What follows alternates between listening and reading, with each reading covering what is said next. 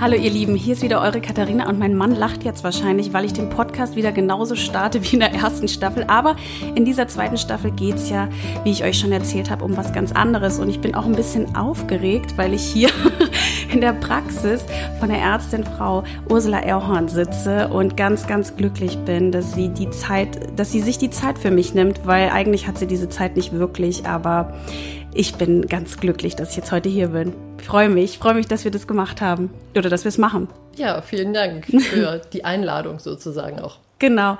Ja, in unserer heutigen Folge möchte ich quasi, dass die Leute überhaupt mal wissen, wer sie sind. Also ein bisschen was weiß ich natürlich auch schon, weil ich jetzt auch ein bisschen, ein paar Monate schon mit ihnen zu tun habe, aber sie behandeln quasi Patienten nicht normal nach der Standardmedizin, sondern auf ihrem Schild draußen steht ja auch, sie sind Ärztin für integrative Medizin. Was heißt denn das eigentlich? Ich, wenn ich das kurz runterbreche, dann sage ich, das ist quasi die konventionelle und die komplementäre Medizin zusammen. Mit anderen Worten, mir ist es völlig egal, sprich gleichgültig, woher das kommt, also woher eine Behandlungsmethode kommt. Für mich zählt das Ergebnis. Mir ist wichtig, dass es für mich logisch, sinnhaft und auch wirklich nützlich ist. Und das wende ich dann entsprechend an. Und die, es ist eigentlich eine Erfahrungsmedizin. Und natürlich habe ich die Schulmedizin ganz normal studiert, gelernt mhm. und angewendet und ähm, habe den Weg dann aber auch verlassen. Ja, aber das war ja auch nicht einfach so, sondern das war ja auch ein ganz spannender Weg und den würde ich heute gerne, also ein bisschen was weiß ich natürlich schon, aber Sie haben ja also ganz normal Medizin studiert. Studiert man dann quasi, also ich kenne mich wirklich gar nicht aus, studiert man quasi erstmal eine Basismedizin und fokussiert sich dann auf ein Thema wie Internist oder Hals-Nasen-Ohrenarzt oder so. Wie hat es bei Ihnen angefangen? Ähm, angefangen, also die ersten vier Semester, das ist erstmal so eigentlich die Medizin, die ich glaube, die für jeden Arzt das Wichtigste ist. Mhm. So die ganze Physiologie, Patho, also Biochemie, noch nicht Pathologie, eigentlich wie das alles richtig funktioniert. Und dann macht man das Physikum und dann kommen die klinischen Jahre. Und dann hat man ein Jahr, bevor man ins sogenannte praktische Jahr geht, hat man ein Jahr lang nur noch Pharmakologie und dann macht man das zweite Staatsexamen und dann geht man also so war es zumindest bei mir. Ich weiß mhm. gar nicht, wie es heutzutage ist. Ja. So war es bei mir. Und dann geht man ins praktische Jahr. Dann muss man quasi ein Jahr umsonst arbeiten mhm. und muss halt äh, innere Chirurgie und ein Wahlfach belegen. Und dann macht man das dritte Staatsexamen. Und ich habe ähm, vor dem zweiten Staatsexamen, also mitten in dieser ganzen klinischen Ausbildung, ähm, da war ich so, ich war so begeistert von allem, ich war so neugierig und ich fand das alles so toll und dann gab es so Electives und ich habe alle Electives mitgenommen, Was die ich machen konnte. Electives.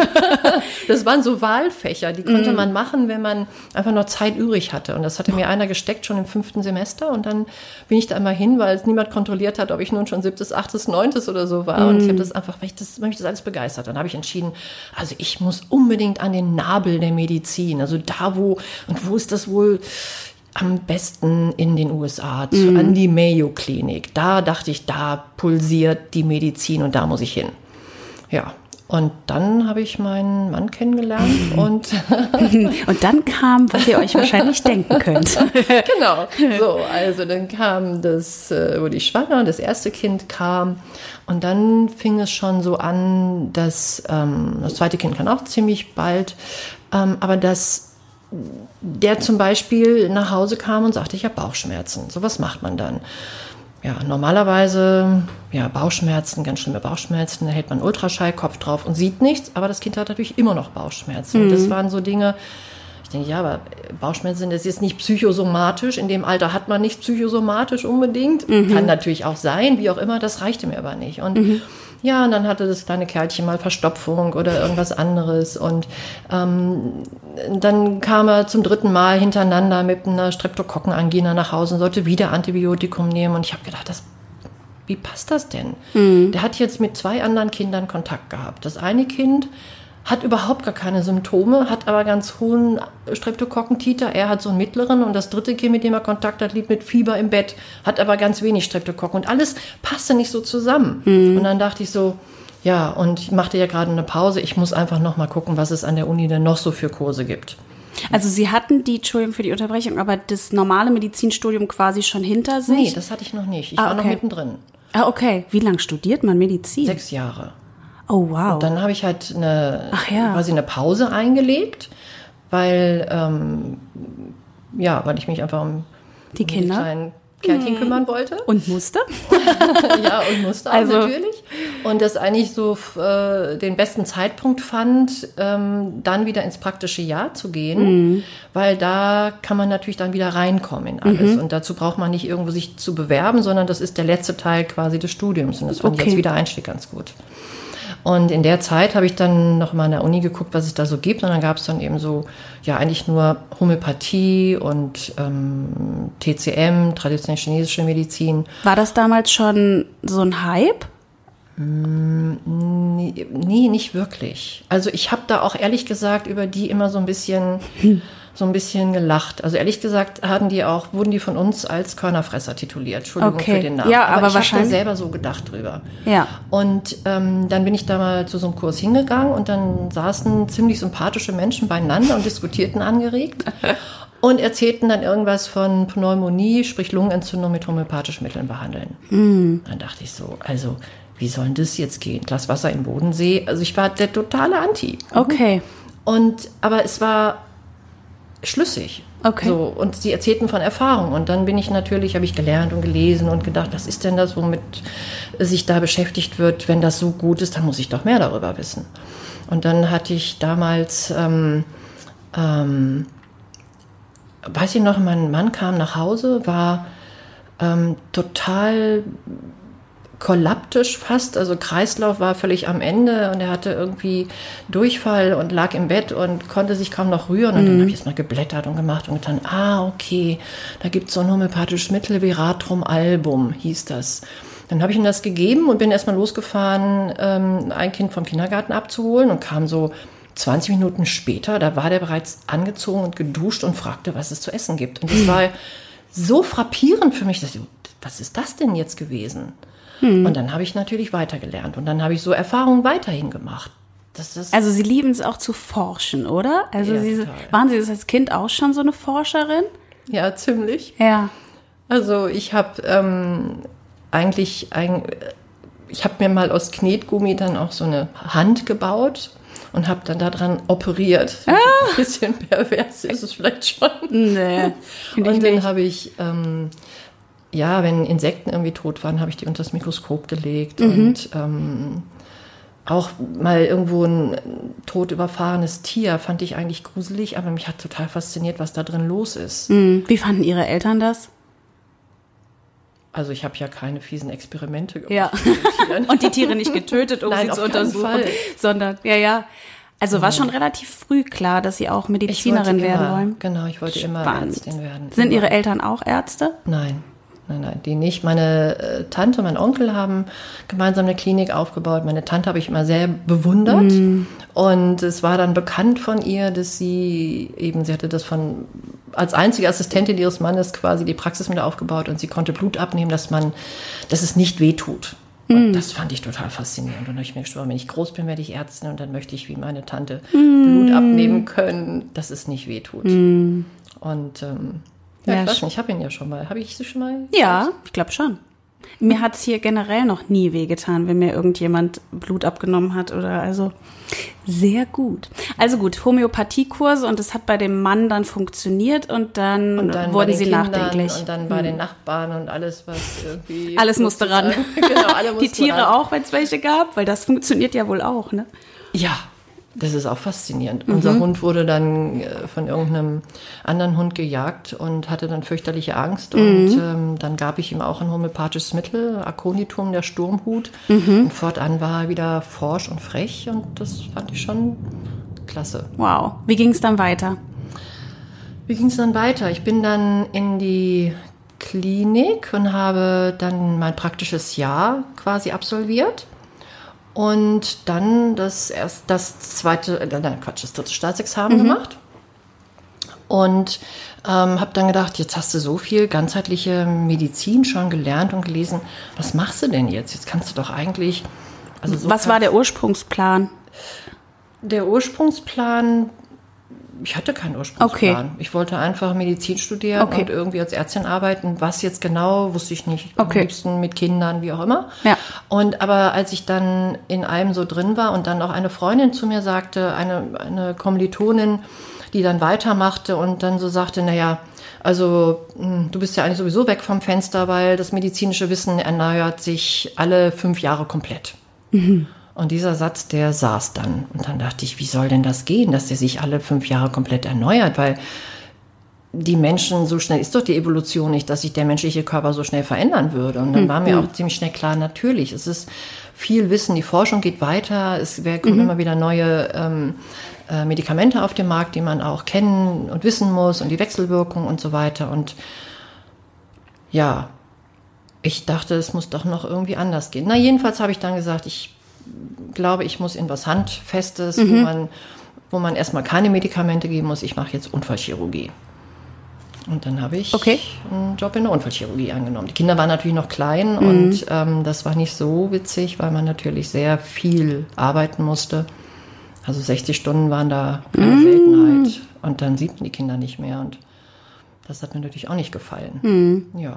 ja, ich habe dann noch tapfer durchgehalten und habe mich dann aber entschieden, ich bleibe bei der Allgemeinmedizin und war inzwischen auch mit der Homöopathieausbildung so weit fortgeschritten, dass ich dachte, das will ich zu meinem Schwerpunkt machen und habe mich dann privatärztlich niedergelassen, weil kassenärztliche Niederlassung war etwas ähm, aufwendiger und ich wollte ja nur klassisch homöopathisch arbeiten.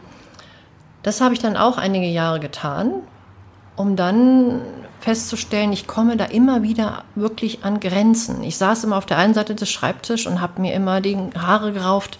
Ja, was für ein homöopathisches Mittel braucht derjenige jetzt? Und der Patient saß halt da und änderte nichts unbedingt an seinen Lebensgewohnheiten. Und ich habe versucht, das richtige homöopathische Mittel zu finden. Und das war ziemlich frustrierend. Und dann habe ich gesagt, also wenn ich nicht heilen kann, dann kann ich es auch lassen. Also mir fiel einfach nichts Besseres ein. Und dann habe ich gesagt, ähm, ja, dann gehe ich jetzt doch zurück ans Krankenhaus, aber nicht in die Klinik, also nicht an den Patienten, sondern habe dann ähm, Medizincontrolling mit aufgebaut. Das war dann so die, die Zeit, wo das dann überall gefragt war oder gerade erst so aufkam. Und ähm, bin von da aus dann auch nochmal zu einem Unternehmen, zu einem Softwareunternehmen und habe noch noch Software entwickelt, also medizinische Codiersoftware und dann zur Qualitätssicherung und war dann Produktmanager und habe mich dann dort ins Burnout getrieben selber. Und das war eine spannende Erfahrung. ja, Ja. weil ich hatte es regelrecht bestellt, muss ich sagen, weil ich Okay. dachte so, was ist denn das eigentlich? Burnout. Das ist doch, ist das was für, also sind das Menschen, die keine Lust mehr haben oder ist das eine psychische Geschichte? Was ist es eigentlich? Und ich hatte Beschwerden, also das war, ich habe das erst gar nicht richtig mitbekommen. Ich konnte mich überhaupt nicht mehr konzentrieren. Ich habe dann noch mehr mich strukturiert und hatte, ach, ich hatte noch nebenbei eine Ausbildung zum Coach und Business Coach gemacht und war natürlich, wusste natürlich, wie man sich ordentlich strukturiert und wie man das alles ähm, auf andere Füße stellt, immer wieder äh, neue Absichten formuliert. Und ähm, das hat aber irgendwie auch nicht geholfen. Also ich war völlig ähm, desolat. Ich hatte, und dann kamen so die Körper, also die körperlichen Symptome waren richtig desolat im Sinne von, ich kam in meiner Wohnung nicht mal mehr die Treppe richtig hoch. Ich hatte einen Ruhenpuls von über 100. Ich hatte nur noch Durchfälle. Ich wusste nicht mehr, was ich essen sollte. Ich habe dann immer nur noch Möhren und Brokkoli gegessen. Und man, ich knickte dauernd um, mir schliefen die Arme ein in der Nacht. Ich musste dreimal in der Nacht aufstehen, zur Toilette gehen. Also es waren so seltsame viele Symptome und ich wurde dann krankgeschrieben. Oh Gott, wie furchtbar. Ich und krankgeschrieben, das ging ja nun gar nicht. Ne? Ja, und damals war ich noch in diesem Unternehmen und ich habe dann in diesem Zustand, ich wusste, das geht so auf keinen Fall weiter. Ich habe einfach gekündigt. Oh wow. Ich wollte einfach da raus. Ich wusste, da muss ich raus, das geht so nicht mehr und habe mir selber eine Auszeit gegeben und habe in der Zeit ähm, wieder viel gelernt und gelesen und vor allem mich selbst verstanden. Also ich hatte einen extremen Vitamin D-Mangel. Ich glaube, es war alles völlig leer. Wenn ich mir die Befunde heute noch angucke, dann war das halt, wie man sagt, im klassischen Sinne eine Mitochondropathie. Also die Mitochondrien, unsere Zellkraftwerke, ähm, die, die für die Energiegewinnung zuständig sind, das war bei mir, glaube ich, nur noch auf Low Budget irgendwie, da lief gar nichts mehr. Und dann habe ich äh, mich selber auch in die Klinik ähm, eingewiesen, kann man so sagen. Also ich habe mir einen Platz besorgt in so einer Burnout-Klinik. Und ähm, habe mich dann so langsam aufgebaut. Da machte ich dann auch noch so einen Test, ähm, in so einem, so einem Fitness-Test und ähm, ich war immer noch schlank. Ich meine, ich bin groß und schlank, ja. das hätte mir keiner angesehen, aber ich glaube, ich hatte überall nur noch Wasser eingelagert. Und die haben dann getestet und gesagt, ja, das ist aber komisch, Sie haben ja sogar keinen Proteinanteil, Sie haben ja nur noch Fettanteil. Aber Sie sind ja gar nicht zu dick. Also der BMI, der Body Mass Index ja. für Gewicht und zur Körpergröße passt ja noch. Ja, sag ich, so fühle ich mich auch. Es war dann auch so, dass ich beim Hund rausgehen mir echt überlegt habe, wo die nächste Parkbank ist, damit ich die Strecke schaffe. Wow. Und das war wirklich diese absolute Wende. Und in der Zeit habe ich ganz viel gelernt, Kurse gemacht, gelesen und ähm, ja, mich selber eigentlich wieder in Hochform gebracht. Und das ging erstaunlich schnell. Und darüber war ich so überrascht. Mhm. Und auch vor allen Dingen, weil ich all das überhaupt nicht im Studium gelernt hatte. Mhm. Dann erinnerte ich mich aber, dass das so die ersten Biochemie, Physiologie-Kurse waren. Da gab es so ein Buch ähm, in der Physiologie. Und das hat mich, das fand ich schon immer toll, das Buch, aber irgendwie ist das alles in Vergessenheit geraten gewesen. Und das habe ich alles wieder rausgeholt. Und heute macht das einen großen Teil auch meiner Arbeit aus. Eigentlich wirklich die Biochemie der Zelle, wie sie normal funktioniert, was sie braucht, wie die Energiegewinnung funktioniert, welche Schritte man gehen muss. Und bevor ich das nicht quasi mir angeschaut habe bei einem Patienten, brauche ich doch gar nicht irgendwo herum zu therapieren. Also ich kann natürlich, wenn einer eine schlecht heilende Wunde hat oder ähm, eine akute Geschichte, weiß ich natürlich immer, was ich machen kann. Dann, kann ich sicherlich anfangen mit einer Therapie. Ähm, aber bevor ich nicht geguckt habe, ob das Zellsystem überhaupt reagieren kann, mhm. ob der Darm überhaupt in der Lage ist zu entgiften oder überhaupt was aufzunehmen, fange ich eigentlich mit der anderen Therapie gar nicht erst richtig an. Das ist immer die Basis und da erledigt sich immer schon sehr viel auf dem Weg. Also Sie waren quasi in der Zeit von dieser Burnout-Situation Ihr eigenes Versuchskaninchen auch so ein bisschen, wo Sie gespürt haben, was man eigentlich alles machen kann, was alles klappen kann, auch ohne Medizin. Ja, es war ja schon eine Art von Medizin. Ja. Also ja, ich habe. Stimmt. Ich, für mich ist Medizin immer ja, ich nehme eine Tablette. Ähm, ja, bei mir müssen sie auch Tabletten nehmen. Ja, aber, aber jetzt kein Paracetamol oder ja. kein, äh, ja, also ja, wissen, was ich Vitamine, ja, ja, Mineralstoffe, Vitamine genau. Mineralstoffe. Und wie, ähm, wie machen Sie das? Also wie untersuchen Sie das? das? Wie schauen Sie sich die Zellen an? So ganz ganz laienhaft gefragt, so wie viele wahrscheinlich jetzt denken, wie macht sie denn das? Ja, genau. Also Laboruntersuchungen gehören natürlich mal mit dazu, aber das Wichtigste ist für mich wirklich, den Patienten komplett anzugucken. Ja. Da kann man so viel ablesen und da habe ich ganz viel gelernt, auch in dieser Zeit, wo ich eben in diesem Burnout war. Mhm. Also sowas zum Beispiel, so Symptome, die die Leute beschreiben, wie dieses leichte Umknicken oder die eingerissene Mundwinkel oder das Einschlafen der Arme, da klingelt sofort der B12-Mangel. Ne? Mhm. Und ähm, so kamen halt mehrere Symptome, die ich über die Zeit beobachtet habe, zusammen. Dann gucke ich mir die Haut an. Mhm. Was haben die für Hauterscheinungen? Haben die Hautausschläge? Ist die Haut vielleicht besonders rot? Dann habe ich eins, das nenne ich immer selber das Sonnenbrandphänomen. Ach also, ja, das hatte ich doch, glaube ich, auch. Wenn man so drückt und, und es bleibt noch, äh, bleibt noch so lange rot, ohne dass man in der Sonne gewesen ist. Also ohne, also man guckt ja manchmal, wenn man denkt, hm, muss ich jetzt aus der Sonne gehen, habe ja. ich schon Sonnenbrand, das ist eigentlich schon zu spät. Aber das haben manche dauerhaft. Die Haut ist dann so rot und man drückt mhm. dann drauf. Das ist halt, weil diese, ähm, dieser Entzündungsbotenstoff Histamin im Blut dann eben erhöht ist. Mhm. Und äh, die Haut dann entsprechend reagiert oder auch, wenn man drüber streicht, dass sie dann so weiße Striche hinterlässt. Also dass so eine Überreagibilität da ist und ähm, dann natürlich den Menschen überhaupt in seiner in seinem Wesen, wie agil ist er und ähm, äh, ja, was kann man noch, die weißen Flecken auf dem Fingernägel, für den ja, Zinkmangel, ja. also das gesamte Paket. Aber da hat wahrscheinlich die Coaching-Ausbildung vielleicht auch so ein bisschen geholfen, ne? auch wie man die Menschen nochmal so, also wahrscheinlich alles so, aber wie man den Menschen so ansieht, wenn er auch hier in der Praxis gegen einem ja. gegenüber sitzt und spricht oder guckt oder so, es zählt ja alles auch dazu, oder? Ja, mehr oder glaube ich das meiste daran, wirklich wertfrei zu sein. Ja. Weil wenn einer kommt, dann hat er ein Anliegen und es steht mir nicht zu, darüber zu urteilen, ob das jetzt sein darf oder nicht. Mhm. Sondern dann ist mein Kopf wirklich leer in der Interpretation. Ich notiere einfach nur, was mir auffällt. Und frage natürlich ist eine der wichtigsten Fragen, welche Erwartungen haben Sie an mich? Mhm. Weil Es kann ja sein, dass ich will, dass die wieder um den See joggen und der sagt, ich bin froh, wenn ich mal ja, die, Treppe die Treppe richtig hochkomme. Ja. Oder umgekehrt, ne? dass der noch viel mehr will, als ich vielleicht will und dass man das natürlich auch fragen muss. Das will denn jemand? Und wie lange sind Sie jetzt schon hier in diesen Räumen, also da, wo wir uns jetzt befinden? Also wo wir jetzt sind, bin ich seit Herbst 2016 und ähm, ja, hier möchte ich auch eigentlich bleiben. Ja, das verstehe ich. schön ist und wir uns sehr, sehr wohlfühlen. Ja, also für euch, die ihr es nicht sehen könnt, weil wir einen Podcast machen. Also wir befinden uns hier im Grunewald in einem Teil, also ein altes Villenviertel, kann man sagen. Und ich glaube, wir sind auch in einer alten Villa. Es ist mhm. auf jeden Fall äh, ganz, ganz romantisch und ähm, mit Efeu bewachsen und ganz schön. Und ich muss tatsächlich sagen, dass ich, äh, als ich den Termin gemacht habe bei Ihnen, ich habe äh, Frau Erhorn durch einen Online-Kongress quasi kennengelernt. Da ging es um das Thema Darm und Colitis ulcerosa und Morbus Crohn. Das hat mich schon lange interessiert und dort bin ich quasi auf sie gestoßen und sie hat mich sehr interessiert, weil diese, äh, diese, die, diese, so habe ich das noch nie gesehen, wie jemand mit dem Thema umgegangen ist und äh, dann habe ich sie gleich einem Freund empfohlen, der auch bei ihnen war und der Neurodermitis hatte und tatsächlich richtig schlimm und kurz davor war, im Krankenhaus zu liegen und also ganz furchtbar. Und der hat es mittlerweile fast gar nicht mehr.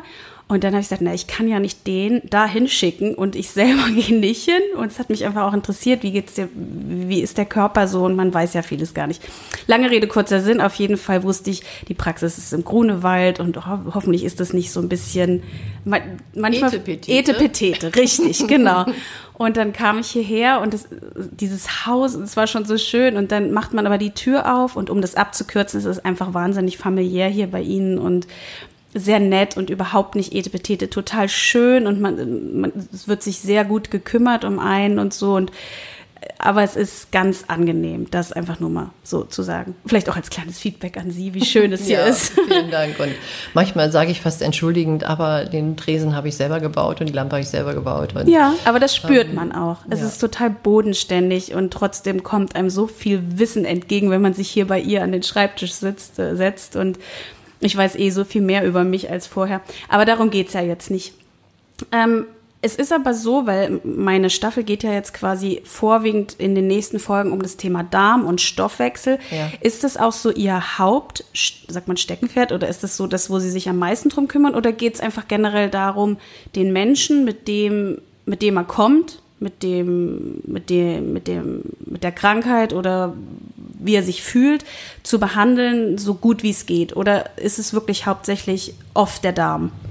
Also die Basis muss einfach stimmen. Und alles, was wir da oben in uns hineintun, soll ja unsere Zellen ernähren. Und wie soll das funktionieren, wenn auf dem Weg dahin, wo das ganze Essen quasi verwurstet wird, ähm, das so verändert wird, dass es uns nichts nützt?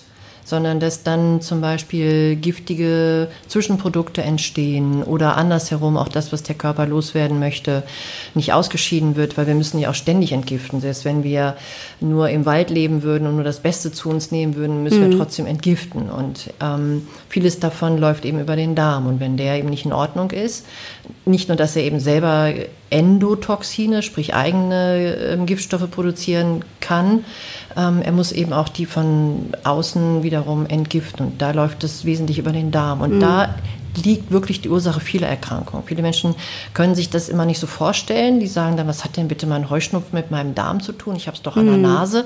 Das stimmt eben nicht. Und bei der Neurodermitis genauso. Die Haut springt dann dafür ein, wenn es eben woanders nicht ausgeschieden wird.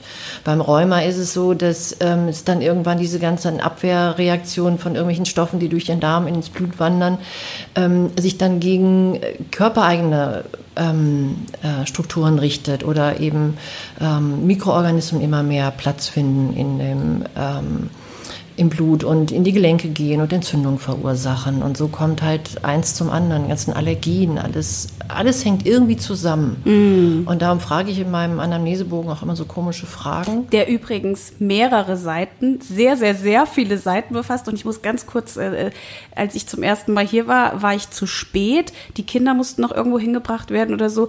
Und normalerweise bin ich so gewissenhaft. Das heißt, äh, wenn, den hätte ich vorher schon ausgefüllt. Und ich habe es tatsächlich nicht gemacht und dann wurde er mir gegeben und den müssen Sie noch ausfüllen. Vorher passiert hier gar nichts. Und ich, ja, Anna, nee, kein Problem, das sind so drei, vier Seiten. Und dann saß ich da, ups, es waren, glaube ich, 15 oder 20 Seiten. Ich glaube 12 sind 12? Okay, so viel, ja. aber es war so spannend, weil ich selber auch beim Antworten geben viel über mich rausgefunden habe. Also sie stellen da schon echt Fragen, die hat mich noch nie ein Arzt gefragt. Also noch nie. Jetzt wollen die Zuhörer wahrscheinlich wissen, was das so für Fragen Naja, zum Beispiel, sind. okay, ja, das stimmt. Das ist, ja, zum Beispiel, ähm, waren Sie mal im Urlaub im Süden und hatten Sie Durchfall? Und dann so, okay, bestimmt. Ja, okay, wir waren mal in Thailand und da hatte ich Durchfall. Zum Beispiel. Mhm. Ja, ja, was haben Ihre Eltern für Krankheiten? Äh, was hatten Sie schon für Krankheiten? Wann, wie war Ihre Geburt? Also es sind schon viele Fragen und ich fand es super spannend. Ja, oder wie man, wie man äh, bestimmte Nahrungsmittel verträgt und auch genau. Unterschied zwischen Unverträglichkeiten und äh, Allergien zu machen und ob man, wie man sich ernährt, finde ich wichtig. Ob die Leute mm. schon mit einem Vorwissen kommen und sagen, ich ernähre mich gesund. Viele denken halt, sie ernähren sich gesund, aber das tun sie noch nicht. Mm.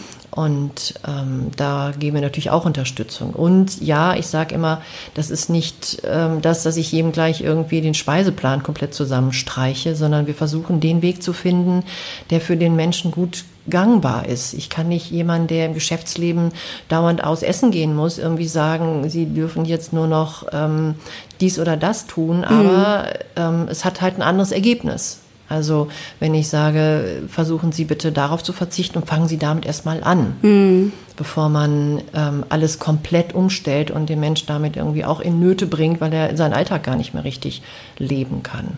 Und Essen ist ja auch ein Genuss wirklich. Ne? Mhm. Und da die Menschen auch darin zu schulen, was sie für sich tun können. Und früher oder später kriege ich sie dann eigentlich schon immer alle dazu, mhm. dass sie auf ihre Ernährung doch deutlich mehr achten und Spaß daran haben. Ja. Also wirklich Freude daran haben. Also das ist immer so mein, mein Ziel, die Menschen darin zu inspirieren, sie wieder für sich selbst zu begeistern und irgendwie auch bei vielen muss man manchmal auch erst wieder das Licht anzünden.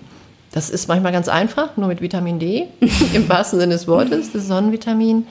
Aber manchmal ist es auch so, die haben so einen langen Weg hinter sich und sind zum Teil auch ähm, resigniert, abgewiesen worden. Der psychosomatische Stempel haftet ihnen an und dabei können sie einfach zum Beispiel Nahrungsmittel überhaupt nicht mehr richtig vertragen. Sie sind nicht essgestört, nein, sie vertragen sie einfach nicht. Und wie kommt das eigentlich?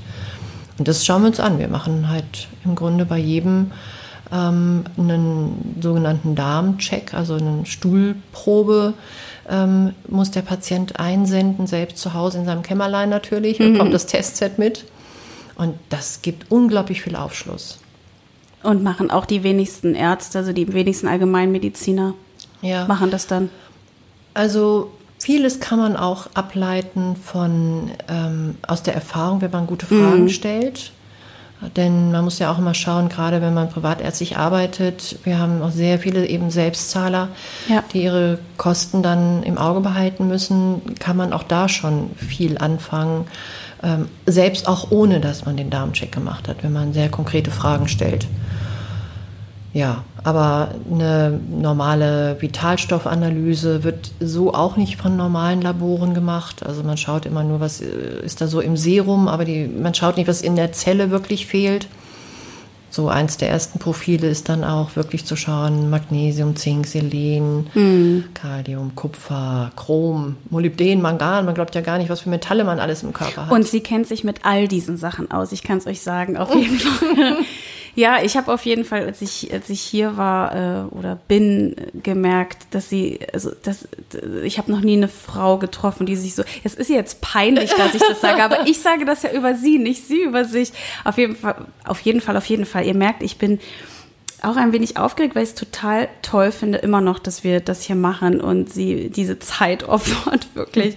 ähm, und somit kam ja auch die Idee, weil ich einfach auch gemerkt habe, wie intensiv sie sich auch mit dem Thema beschäftigen und auch wie sie immer weiter forschen, was das alles angeht, dass ich sie dazu gerne befragen würde zu diesem Thema Darm und mit ihnen mal so ein paar Fallbeispiele aus meinem Bekannten- und Freundeskreis mhm. und weiten, weiteren Freundeskreis durchgehen würde, wo ich einfach persönlich gemerkt habe, äh, dass es so viele, also bei mir waren es jetzt tatsächlich nur Frauen hier. Jeder denkt, glaube ich, immer, ich mache rede nur mit Frauen. Es gibt auch Männer in meinem Freund, weil meine erste Staffel waren auch nur Frauen. Es ging immer nur um Frauen. Und diesmal waren es tatsächlich auch nur Frauen, aber diese Thematik haben ja Männer auch. Mir ist auf jeden Fall aufgefallen, dass es so viele Menschen gibt, die Stoffwechselprobleme haben oder mit dem Darm Probleme haben. Und das war mir gar nicht bewusst. Und es auch gar nicht selbst wissen. Ja, genau, das nicht selbst wissen und auch es gar nicht als eine Problematik ansehen. Ja. Und da habe ich mir jetzt einfach mal ein paar Frauen rausgepickt, die mir von ihren Geschichten erzählt haben. Und das werden wir in den nächsten Folgen ein wenig beleuchten. Also es wird auch nur ein Abriss sein. Ich werde Frau Erhorn immer ein wenig von dieser Frau erzählen und wir werden uns darüber austauschen.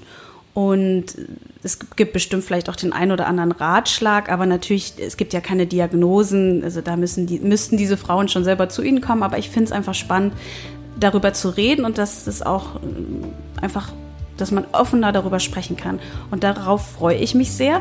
Und deshalb würde ich jetzt tatsächlich auch diese Folge schon beenden. Äh, ich fand es wahnsinnig spannend und ich glaube, wir könnten noch stundenlang weiterreden äh, mit Frau Erhorn, was sie auch noch alles so gemacht hat. Aber jetzt darf ich sie erlösen und in den Feierabend schicken und freue mich ganz doll auf unsere nächste Folge, wenn wir uns über die erste Frau unterhalten und ihren Stoffwechsel. Also danke, dass Sie Zeit für mich hatten. Gerne, sehr, sehr gerne.